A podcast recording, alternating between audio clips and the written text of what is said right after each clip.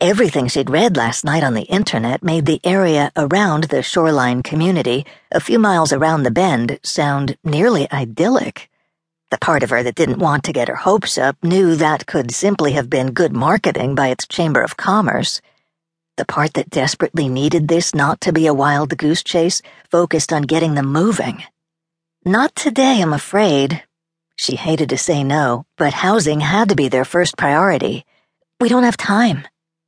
It was 9.55. They were to meet the seller's representative at 10 o'clock.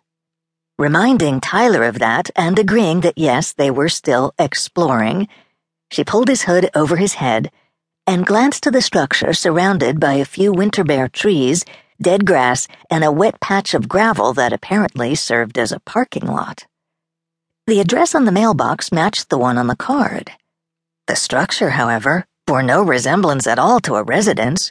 The two story, flat roofed rectangle of a building faced a partial view of a little marina two city blocks away and backed up to a forest of pines.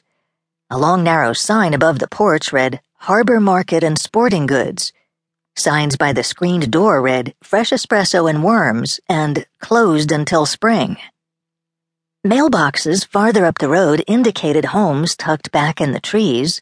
The only vehicle to be seen, however, was hers.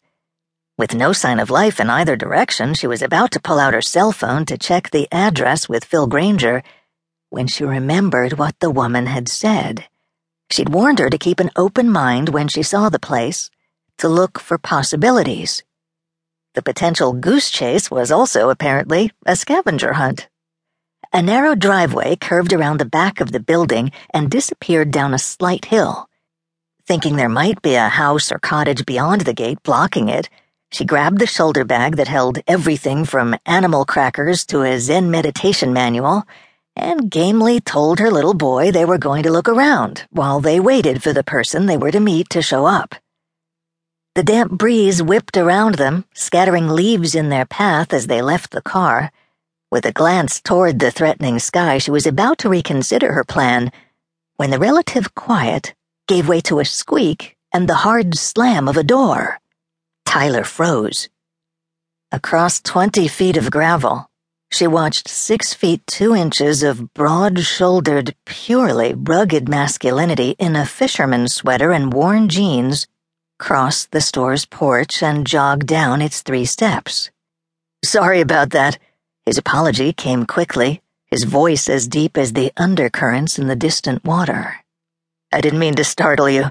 I keep forgetting to fix the spring.